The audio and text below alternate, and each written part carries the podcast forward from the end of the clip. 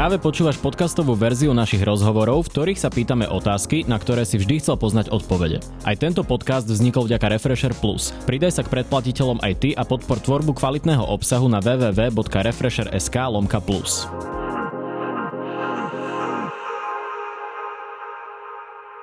Vítajte vo Face to Face, v relácii, kde začneme pri politike a skončíme pri lifestyle. No a mojím dnešným hostom je štátny tajomník na ministerstve zahraničných vecí a európskych záležitostí za es á es Martin Klus. Vítajte. Dobrý deň, prajem, ďakujem za pozvanie. Pán Klus, začnem takou konfrontáciou nejakého tvrdenia Richarda Sulíka, ktorého keď sme sa pýtali na cestu Igora Matoviča do Moskvy, tak on to tak zľahčoval a s tým, že on tam nebol ako minister financií, ale ako bývalý premiér. Poviem to tak nadnesene, znamená to, že aj Robert Fico môže takto za nás cestovať do Moskvy? Ako to je? No, zaujímavá konštelácia, ktorú ste teraz použili, ale fakt je ten, že ak je niekto vo verejnej funkcii a dokonca podpredsedu vlády, tak akákoľvek zahraničná cesta je vlastne v tomto prípade v istom slova zmysle služobná cesta. Nie celkom teda obstojí táto argumentácia. Bolo dosť neštandardné, že sa pán ex-premiér vybral na takúto návštevu, hoci chápeme, že túto agendu začal a chceli ju nejakým spôsobom dokončiť ešte ako premiér, ale minimálne tomu mala predchádzať schvaľovacia procedúra na vláde, pretože takto to je zaužívané a takto to je aj vyžadované. Čiže budeme to robiť až ex post, ako sa hovorí, na zajtrajšej vláde a predpokladám, že to vyvolá aj celkom zaujímavú diskusiu. Jasné. Myslíte si, že to je v súlade s kompetenčným zákonom, keď minister financií chodieva vyjednávať uh, takéto veci? Alebo je to košer? Tak by som to tak mohol povedať? Ako hovorím, je to neštandardné. Uh, my vnímame aj tú argumentáciu pána premiéra, že ex-premiéra, teraz už podpredseda vlády a minister financií túto tému začal. Prísne vzato, keby sme sa tam snažili hľadať uh, nejakú... Uh, tému alebo otázku verejných financií, našli by sme ju. Uh-huh. Čiže v takom prípade tam samozrejme minister financií má čo robiť, ale faktom je, že o takýchto veciach by mal rokovať skôr minister zdravotníctva alebo minister zahraničných vecí, prípadne samotný premiér. Práve preto hovorím, že nás čaká asi celkom zaujímavá diskusia na zajtrajšej vláde a predpokladám, že taká istá zaujímavá bola aj včerajšia diskusia na koaličnej rade, pretože vnímajúc vyhlásenia viacerých lídrov koaličných strán, či už Sme rodina, Za ľudí alebo es á es, nevnímame tieto cesty ako úplne optimálne. Potom nasledovala aj tá cesta do Budapešti, ktorá nasledovala po tej moskovskej. Tam si zobral Igor Matovič nikoho zo slovenskej diplomácie, ale poslanca Gyimesiho. Ten vás potom stihol označiť aj s pánom Korčokom za hungarofóbov a dokonca aj šovinistov. Čiže skrátka, ako na to reagujete a ako je vôbec možné, že slovenská diplomácia nebola prítomná na takejto ceste? Začnem tou diplomáciou, no nemalo by sa to stávať, poviem to tak, ako to je. Aj preto viacerí naši naozaj bardi slovenskej diplomácie napísali otvorený list, ktorý pokiaľ mu školuje po sociálnych sieťach, kde sa teda vyjadrujú úplne otvorene k tomu, že naša zahraničná služba bola v minulosti vždy veľmi profesionálna a bez ohľadu na to, kto kam cestuje, je pripravená poskytnúť servis na najvyššej úrovni. Čiže verím tomu, že to bola prvá a posledná takáto záležitosť. Naozaj nie je štandardné, aby veľvyslanec sa nezúčastňoval takýchto dôležitých rokovaní na úrovni či už ministra zahraničných vecí, v tomto prípade financií, ale najmä predsedu vlády. Tým pádom máme aj trošku obmedzené možnosti zistiť, čo vlastne všetko tam odznelo. A to zistenie je veľmi dôležité aj pre ostatné rezorty, aby sa potom prípadne vedeli prispôsobiť, v tomto konkrétnom prípade najmä ministerstvo zdravotníctva, ale takisto aj premiér republiky, ktorý od nás dostáva kompletný servis. Takže z tohto uhla pohľadu je o čom debatovať, aby sa podobná situácia neopakovala.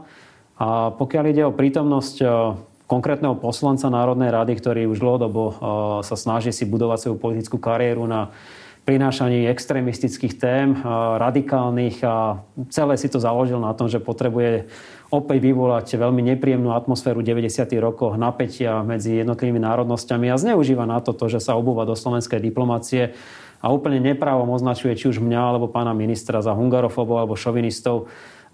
To, to ťažko znesie akýkoľvek uh, slušný komentár. Mm-hmm. Poviem úprimne, ten pán, ktorý by sa za normálne okolnosti s počtom hlasov, ktoré mal, nedostal ani len do župného zastupiteľstva Košického samosprávneho kraja, je dnes poslancom Národnej rady a vyvoláva to veľa otáznikov, to jeho pôsobenie v samotnej Národnej rade. A my sme včera ako strana es á es jeden z takýchto otáznikov otvorili a myslím si, že pán Gyimesi by mal napríklad odpovedať úplne otvorene otázku, že či je aj občanom Maďarskej republiky, pretože pokiaľ by to tak bolo a prijal občianstvo v rokoch dvetisícdesať až dvetisícdvadsaťjeden, no tak by nemal byť poslancom Národnej rady Slovenskej republiky a ak otvorene porušuje zákon, tak toto je niečo, čo je v rozpore so sľubom, ktorý skladal na ústavu Slovenskej republiky. Nielen to, vy ste o ňom povedali v relácii V politike v nedeľu. Ak by bol platený niekým iným za diverznú činnosť voči vlastnej krajine, tak by to nerobil inak. Vy máte podozrenie, že je pán poslanec akýmsi špiónom Maďarska? No máme viacero veľmi nepríjemných skúseností, že aj rôzne pofiderné maďarské portály šíria veľmi šovinistickú agendu, ktorú tento pán poslanec predstavuje. Ako hovorím, ak je to o diverznej činnosti, tak potom najmä preto, lebo tu vyvoláva naozaj veľmi nepríjemné napätie, ktoré sme si mysleli, že už máme za sebou.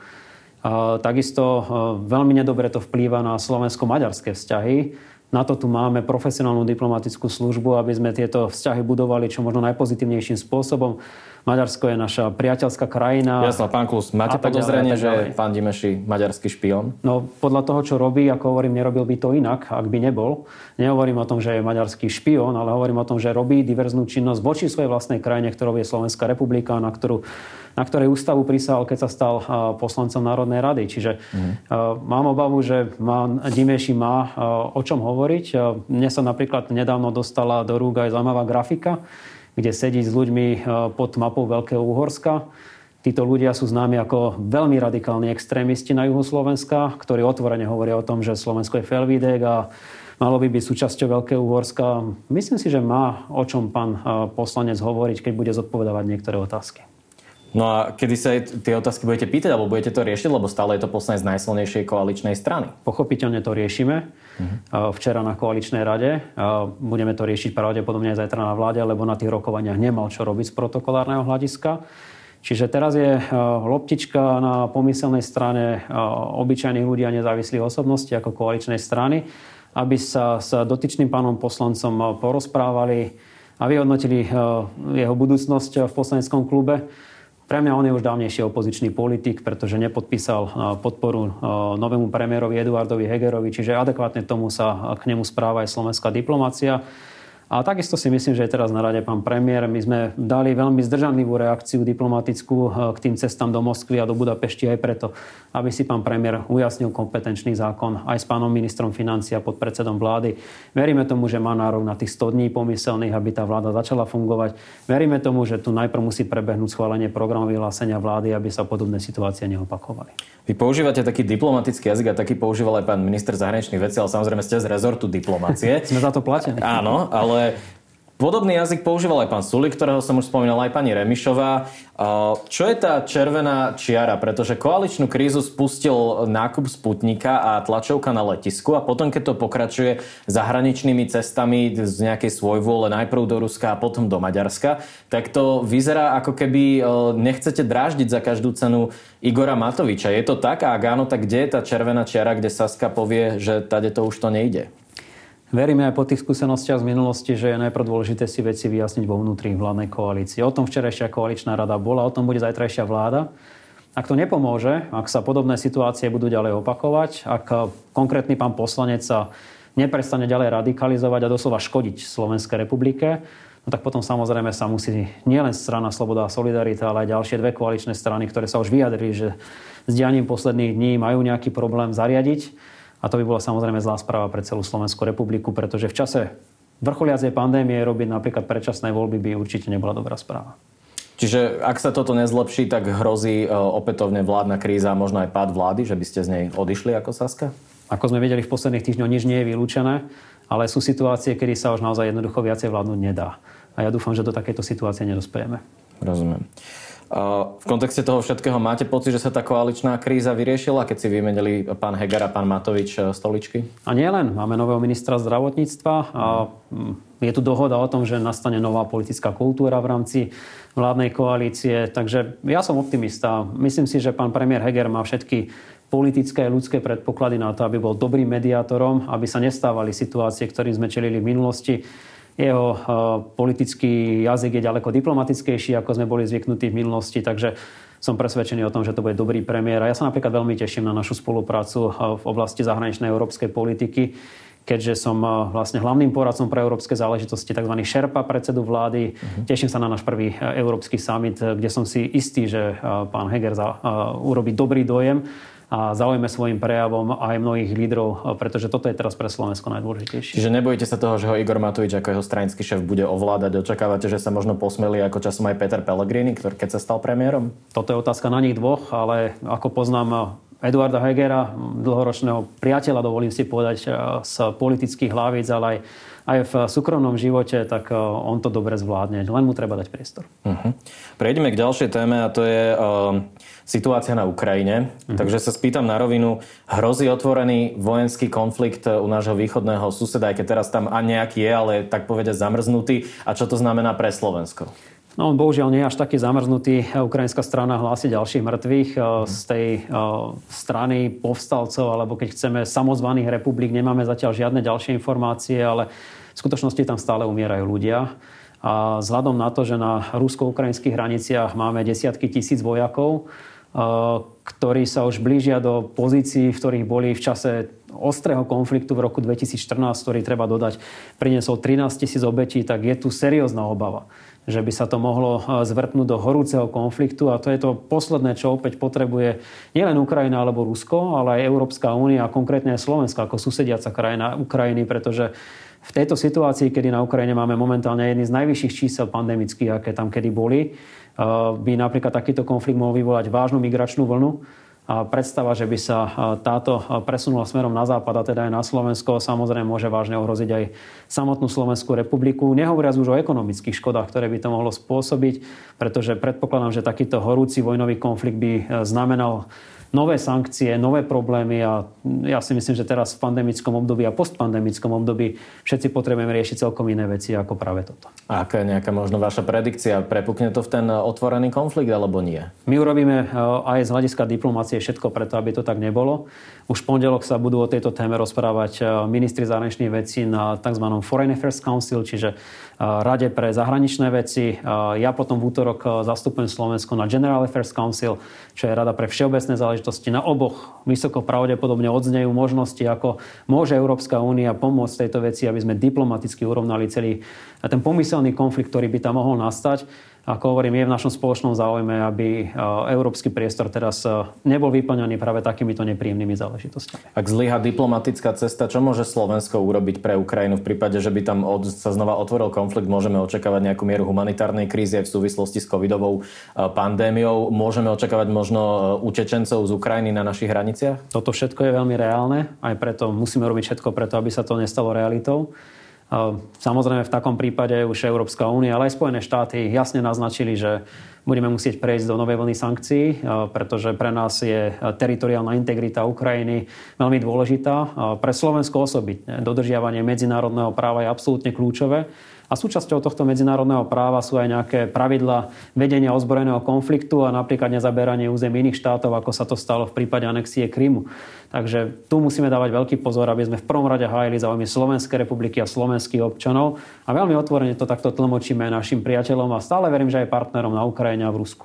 Čisto z politologického hľadiska, nemyslíte si, už som to aj čítal také analýzy, že si Vladimír Putin skúša nového amerického prezidenta, ten ho v nedávnom televíznom rozhovore nazval vrahom. Je to možno odpoveď na toto a nejaký test Joea Bidena? Nedá sa to vylúčiť. Vieme, že tie vzťahy s predchádzajúcou americkou administratívou boli iné ako s tou súčasnou. A áno, je možné, že sa očakáva taký trošku test, do akej miery vieme prejsť od slov k činom. Pretože toto bol zásadný problém či už európskej diplomácie, alebo aj americkej diplomácie v istých obdobiach. Takže poznajúc Rusko, ktoré rozumie reči sily, toto môže byť jeden zo scenárov, ktorý by mohli sledovať. Rozumiem, tak snáď všetko dopadne mierovou cestou.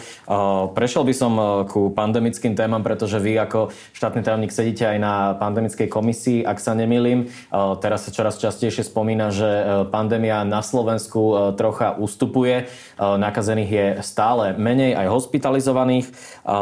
Už teraz sa rozpráva, že od pondelka by sa mohli nejaké opatrenia zmierniť. Tak čo nám k tomu môžete povedať? V prvom rade sa chcem poďakovať všetkým občanom Slovenskej republiky za trpezlivosť, aj mladým ľuďom, ktorí nás sledujú. Ja viem, že to pre ne musela byť mimoriadne ťažká skúška.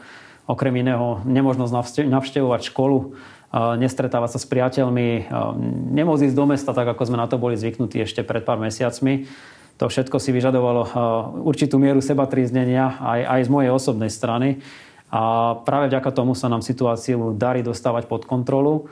Verím tomu, že následne teda budú postupovať opatrenia, ktoré by mali byť čoraz viac uvoľňujúce. Ja si veľmi prajem, aby sme sa dostali aspoň do stavu, ktorý sme to mali ešte pätnásteho decembra. To znamená, že boli otvorené obchody, všetky, samozrejme za určitých prísnych pandemických kritérií. Takisto boli otvorené aspoň terasy reštaurácií a hlavne mohlo sa slobodnejšie cestovať, čo je dosť dôležitá téma aj pre nás. Čiže čo by mohlo nasledovať? Teraz sme začali školami. Verím, že v krátkom čase by mohli nasledovať obchody. Čiže krátky čas znamená čo? Do konca apríla, myslím mm-hmm. si, že to je reálne. A potom už v máji uh, by sme mohli mať aj slobodnejšie cestovanie. Verím tomu, že dvadsiateho ôsmeho apríla, ak sa nič vážne nestane, už nepredlžíme ten zákaz cestovania za rekreáciou. To je prvý dobrý signál. A druhý dobrý signál by mohlo byť, že by sme prešli opäť do semaforového systému uh, karantény, uh, kedy by sme určovali, ktoré krajiny sú ako pandemicky nebezpečné pre Slovenskú republiku. A ak sa niekto bude napríklad vracať z Portugalska, ktoré je na to momentálne relatívne dobre, uh-huh. alebo z Fínska, Nórska, Islandu a niektorých ďalších európskych krajín, možno aj svetových, hovoríme napríklad o Austrálii, Japonsku a niektorých ďalších, ktorí celkom dobre zvládajú túto krízu, tak nevidím dôvod na to, aby skončili v karanténe a tým pádom sa aspoň trošku naštartuje to cestovanie, tak ako sme to poznali ešte na jeseň. Vy ste načrtli to cestovanie, vaša veľká téma je aj ten COVID pas. Ako to bude fungovať pre mladých ľudí? Bude môcť v júli ísť napríklad na party, na pak, na zrče, ako to mnohí mladí obľubujú? Ako to bude fungovať? Ja verím tomu, že júl už bude takýto optimistický. Snáď sa teda všetci dovtedy dostanú na rad, aj pokiaľ ide o očkovanie, a všetci tí, ktorí sa budú chcieť zaočkovať, by mohli byť už v tom čase zaočkovaní. Realita je taká, že ten COVID certifikát má len uľahčiť cestovanie.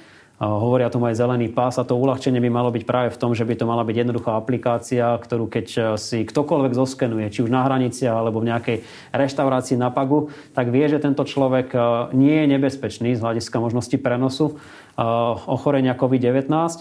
To znamená, že je buď zaočkovaný, alebo má negatívny test, ktorý nie je starší. Čiže netreba byť zaočkovaný, hej? Nie. Tí, čo sa nechcú dať zaočkovať, alebo tí, ktorí na to majú nejaké zdravotné dôvody, stále môžu využiť možnosť testovania sa. A dokonca tento certifikát by mal počítať aj s tými, ktorí COVID devätnásť prekonali a majú dostatočnú imunitu uh-huh. voči COVID devätnásť, a tým pádom aj títo by mali byť v tej aplikácii zaregistrovaní a tá databáza by nám mala umožniť aj pre túto skupinu ľudí, aby cestovali. Keď tento COVID certifikát niekto mať so sebou nebude, stále ešte môže použiť tú konzervatívnu formu, ktorú využívame aj dnes. To znamená, že sa preukáže napríklad es em eskou z certifikovaného testovacieho strediska, že je negatívny a bude môcť testovať. Čiže strašenie tým, že by sme niekoho diskriminovali alebo že by toto malo obmedziť slobodu pohybu, je presným opakom. Naopak, my chceme čo najväčšiemu množstvu ľudí zjednodušiť cestovanie a urobiť všetko preto, aby k žiadnej diskriminácii nedošlo. Budem sa vedieť s tým COVID pasom dostať aj do nečlenských krajín? Toto je dobrá téma. Ja verím tomu, že k niektorým už hneď na začiatku áno. To znamená napríklad Švajčiarsko, Nórsko, Lichtenštajnsko alebo Island by mohli byť už v tej prvej skupine krajín, kde by sme tento COVID certifikát alebo zelený pas mohli využívať. Takisto sa diskusie budú viesť so Spojeným kráľovstvom, ktoré je veľmi dôležité z pohľadu Slovenska, keďže tam žijú desiatky tisíc Slovákov. No a je otázkou naozaj veľmi krátkeho času, aby sme prešli do uznávania týchto COVID certifikátov aj v rámci celosvetového meritka, pretože je v našom vlastnom záujme, aby k nám mohli začať opäť cestovať napríklad turisti z Japonska, z Južnej Korei, z Číny alebo zo Spojených arabských emirátov. A nie vo všetkých týchto krajinách sa očkuje vakcínami, ktoré sú registrované v Európskej liekovej agentúre. Čiže bude to musí byť taká prepojená nádoba. A to znamená, že mať dostatok informácií o tom očkovaní tam. Čiže aj keby sa zaočkujem Sputnikom, bude to pre napríklad. A zároveň mať dostatok informácií, či táto vakcína je dostatočne slúžiaca na to, aby ochránila naše obyvateľstvo tu. Rozumiem. Tak toľko k politike a teraz prejdeme k lifestylu. Relácia Face to Face môže vznikať aj vďaka predplatiteľom Refresher Plus. Ďakujeme za vašu podporu. Pán Klus, vy kam pôjdete na dovolenku? No už, to je dobrá otázka. Ja sa verím tomu, že v prvom rade dostanem na niektoré služobné cesty, ktoré už rok odkladám. Uh-huh. Najbližšie máme na pláne Severné Macedónsko a Albánsko, pretože Západný Balkán je pre nás veľmi dôležitý. No a potom, asi nie v lete, lebo ma čakajú rodinné povinnosti, ale uh-huh. potom na jeseň by som sa rád dostal aspoň do klasického Chorvátska. a uvidíme, čo prinesie potom zimné. To je taká vaša obľúbená destinácia, alebo? Ale áno, ja som si dokonca minulý rok urobil aj kapitánsky kurz, takže ak by všetko dobre išlo, tak možno na chvíľku aj na nejakej loďke sa trošku poplaviť, lebo to je niečo, čo mi celkom intenzívne resetuje myseľ. Ja som si všimol, že vy aj pilotujete lietadlá, ak sa nemýlim? Áno, momentálne som študentom na leteckej študentom. fakulte, čiže pilotovanie ma ešte len čaká, teraz musím zvládnuť tú ťažkú teóriu. Ale ak všetko dobre pôjde... Možno vám Peter Pellegrini vie poradiť. Áno, určite. Nie som jediný z aktívnych politikov, ktorý sa tomuto koničku venuje, ale ten pohľad z hora je fantastický. Čiže veľmi rád by som už možno budúci rok pilotoval aj sám. Jak ste sa k tomu dostali? To je taký môj detský sen. Podobne Aha. ako v tom prípade kapitána na loďke. Uh-huh. Tak to more a tá obloha ma vždy veľmi priťahovali. Nie je to úplne najbezpečnejší typ relaxu, ale... Ja si hovorím, že keď to človek dobre naštuduje a bude to zvládať, tak potom sa nie je čoho bať. Jasné. Všimol som si, že vy chodívate aj behať. A čo by ste poradili takým začínajúcim bežcom napríklad? Hlavne zotrvať pri tom, pretože začať nie je až taký problém, ako, ako neprestať. Uh-huh. A ja sa snažím minimálne dva až tri krát do týždňa si ísť trošku zabehať. A o takomto Stíhate čase som veľmi zle, veľmi zle. A o takomto čase som zvykol už trénovať minimálne polmaratóny, teraz sa snažím tie polmaratóny aspoň cez víkendy a na jeseň by som chcel absolvovať maratón. Ja si veľmi prajem, aby som mohol ísť opäť do Košíc, to sú uh, moje obľúbené maratónske trasy a je to... Máte ne? nejaký saskársky dres alebo niečo také? Áno, aj také máme, niekedy sme tam aj spoločne viacerí, ale napríklad v tom poslednom... Uh, maratóne celom, ktorý som odbehol v dvetisícdevätnástom roku, som bežal v drese, ktorý mal symbolizovať výročie Nežnej revolúcie, pretože si myslím, že je veľmi dôležité, že je to sviatok demokracie. Uvidíme, čo priniesie rok dvetisícdvadsaťjeden. Jasné. Váš stranický šéf Richard Sulík je vášnivým kuchárom. On Áno, napísal aj... pizza piecka. Áno, pizza piecka, presne tak. Vy viete variť? Ale tak trošku sa snažím. Mám samozrejme obe knižky od šéfa a skúšal som aj niektoré recepty. Asi to chce ešte veľa tréningu, aby som vedel variť tak dobre ako Richard. Ešte som... nemáte doma pizza piecku. Pizza piecku nemám, ale, ale som ten, kto má na starosti niektoré typy jedál u nás doma, čiže napríklad také palacinky alebo babovku a podobné veci, také sladké, no, maškrty, tak na to som špecialista doma ja. Rozumiem. Čo je také vaše obľúbené jedlo? Ja som taký všežravec, že zjem takmer všetko. Dlhé roky som bol vegetarián, alebo mm-hmm. teda peskotarián, takže som trošku obmedzoval mäso. Ale teraz si už sem tam dám, takže obľúbené takmer všetko a keď som v prímorských krajinách, tak veľmi rád ryby a morské plody. Jasné. Na záver si dáme takú záverečnú rubriku. Ja vám dám dve možnosti, je to buď alebo vy si vyberiete jedno. OK. Dobre. Bežecké topánky od Nike alebo Adidas? Asixi. To som čakal. Uh, ruská vodka alebo americká whisky? Asi skôr vodka. Uh-huh. Burger alebo pizza? Pizza. A posledná politická. Uh, keď skončí táto vláda, či to bude zajtra, alebo to bude v riadnom termíne, do ďalšej vlády by ste išli radšej už s Igorom Matovičom alebo Petrom Pellegrinim? To rozhodnú voliči. A ja verím tomu hlavne, že sa zbude v budúcej vláde a že to bude najskôr v roku dvetisícdvadsaťštyri. No, tak diplomatická odpoveď od člena z rezortu diplomacie. Mojím dnešným hostom bol Martin Klus. Ďakujem pekne za pozvanie. Všetko dobré prajem.